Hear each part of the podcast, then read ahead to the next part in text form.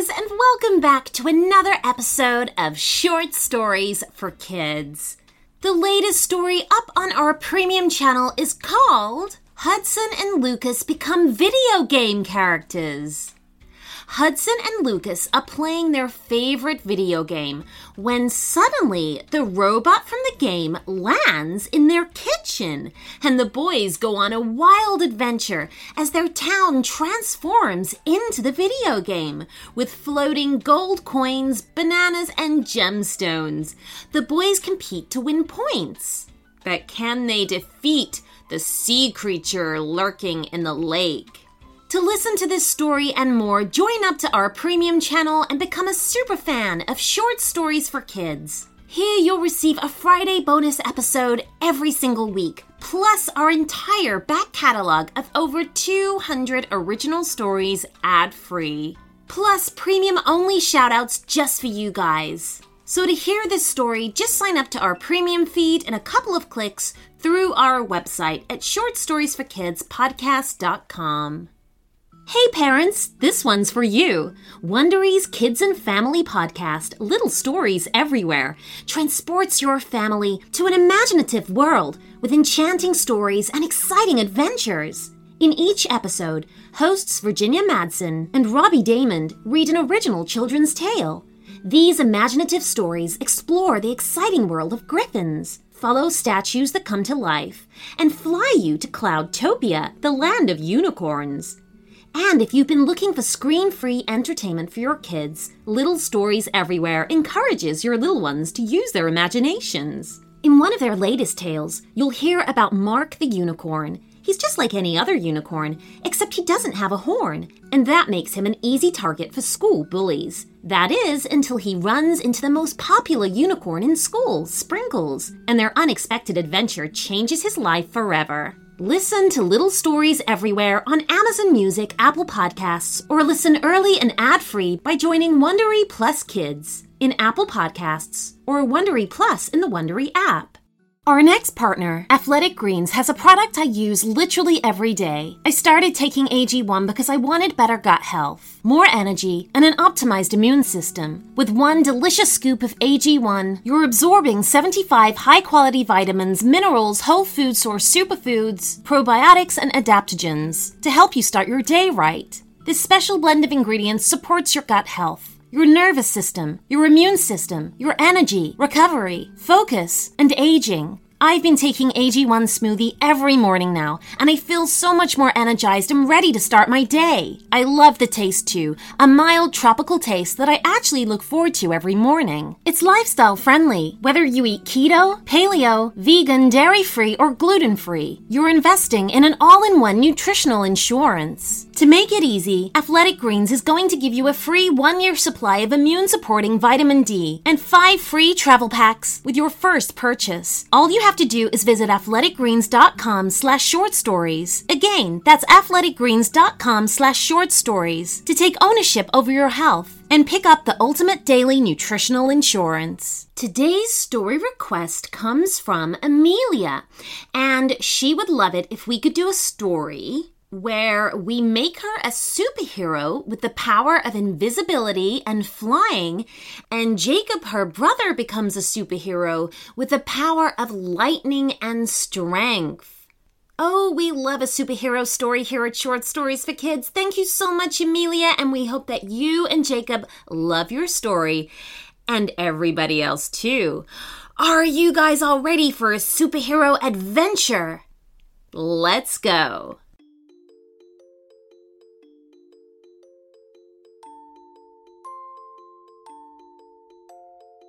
The wind outside blew hard and fierce through the branches around Amelia and Jacob's treehouse. Jacob looked up from his comic book as the treehouse shook. He stared at his sister with fear on his face. Wow, that was a strong one. We probably shouldn't be out here in a storm, Amelia said. Mom and Dad won't know. They're at work, Jacob said. Amelia frowned. But the one thing they told us made a point of telling us is don't go to the treehouse. Jacob put down his comic book. But Mom and Dad also said if I want to read my comic books, you should let me. Jacob shrugged and smiled. I couldn't help it if maybe accidentally, on purpose, I left the comic books in the treehouse. Oh boy, I give up, Amelia cried, putting her head in her hands. The old treehouse was in the field behind the house. The pair hadn't built it, but it had become their own over time. Jacob had decorated it with pages from his comic books and left his toys up there, and had brought Dad's old radio up for something to listen to. It was a fun place to play and get away from everyone. But with the storm on its way, the one thing their parents had told them while they were out in the city was simple don't go to the treehouse. There was only one rule to follow and one rule to be broken, and here they were breaking it. Amelia picked up Jacob's comics and flicked through them. Neutron Man, Laser Man, Tarantula Man? Boy, you have some weird comics. Jacob put the copy of Lizard Man down and shook his head at his sister. Just because you don't like comic books doesn't mean I shouldn't. Who said I don't like comics? cried Amelia. I just don't like your comics. What does Lizard Man do anyway? Jacob picked up the comic again. He's a man who turns into a lizard. Oh, why do I ask? Amelia sighed. Suddenly, the treehouse began to shake, louder and harder than any gust of wind. Fear appeared in both of the kids' eyes as they stared at each other. Bright pink light flickered through the old boards that formed the treehouse's walls. What is? Amelia couldn't finish her sentence. The whole roof of the treehouse was ripped off in a great big flash of light.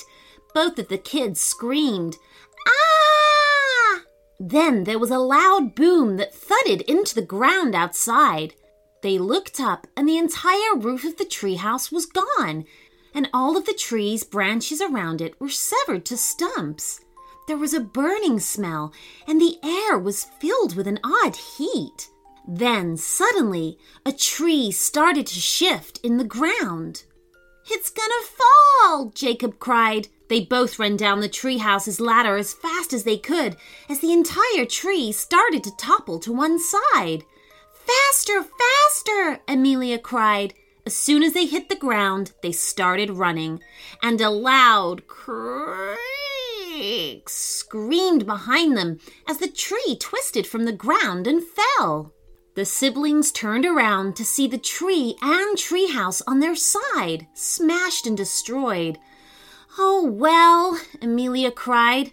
I guess Mom and Dad won't have to worry about us playing in the treehouse anymore. Jacob said nothing. He just stood there, open mouthed and pointed.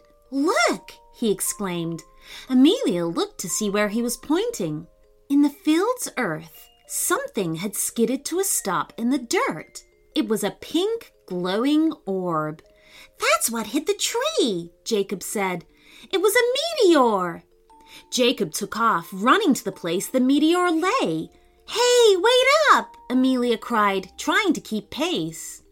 As Jacob reached where the meteor sat, sizzling and glowing, he skidded to a stop. Amelia reached his side and gasped. The meteor was glowing and sizzling.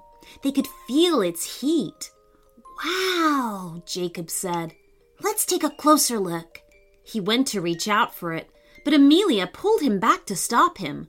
No, don't! We don't! But it was too late. The earth around Jacob's sneakers gave out, and they both fell towards the meteor. There was a flash of light, and then everything went dark.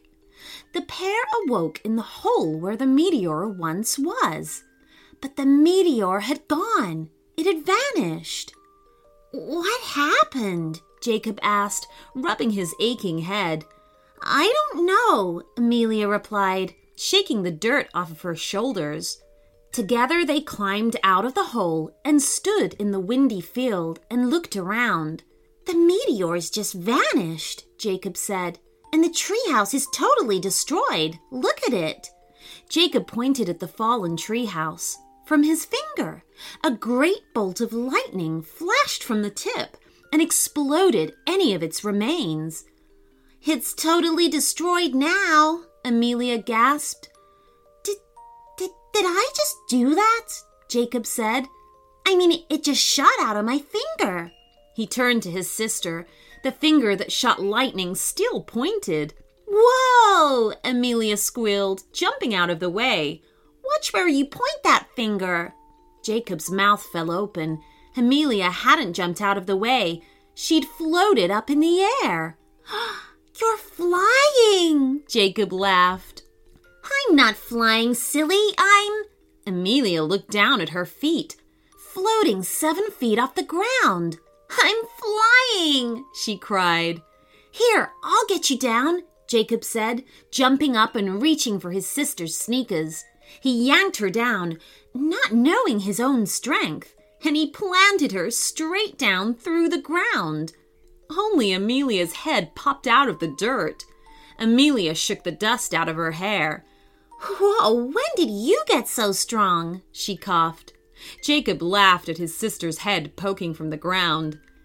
Gee, this is embarrassing, Amelia moaned. I'm glad no one can see me. Suddenly, Amelia disappeared. Oh no, Jacob cried. Amelia? Amelia! I'm right here, she shouted. Right where? Here! Someone tapped Jacob on the shoulder. He turned around, but no one was there. Then someone tapped his other shoulder. He turned around again, and again, nothing.